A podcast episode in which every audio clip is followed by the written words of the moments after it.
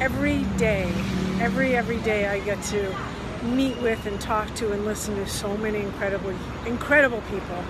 Today I have met so many angels, like like angels, sparkly, gra- grateful. I can't even describe it, but you know when you're around people that that sparkle and they might not even know they sparkle because they're just so humble, but they they absolutely just like give you the chills. They make you so warm. They just sparkle. Anyway, it's been an incredible gift. The day's not even over. It's like four o'clock. So I was like, I don't know, eight more, nine more hours of meeting people today. But it's just truly a gift, and uh, I'm I'm so touched with everyone that I've met. The thing that rocks about people that are real is that they're so in touch with their vulnerability and their vulnerability allows them to be present in the world.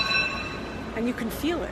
You really can. So many of us have been taught to hide and not flex that muscle of vulnerability. And the fact is is we all need to flex it even more so that we can meet each other in that same place of realness, being present, being vulnerable.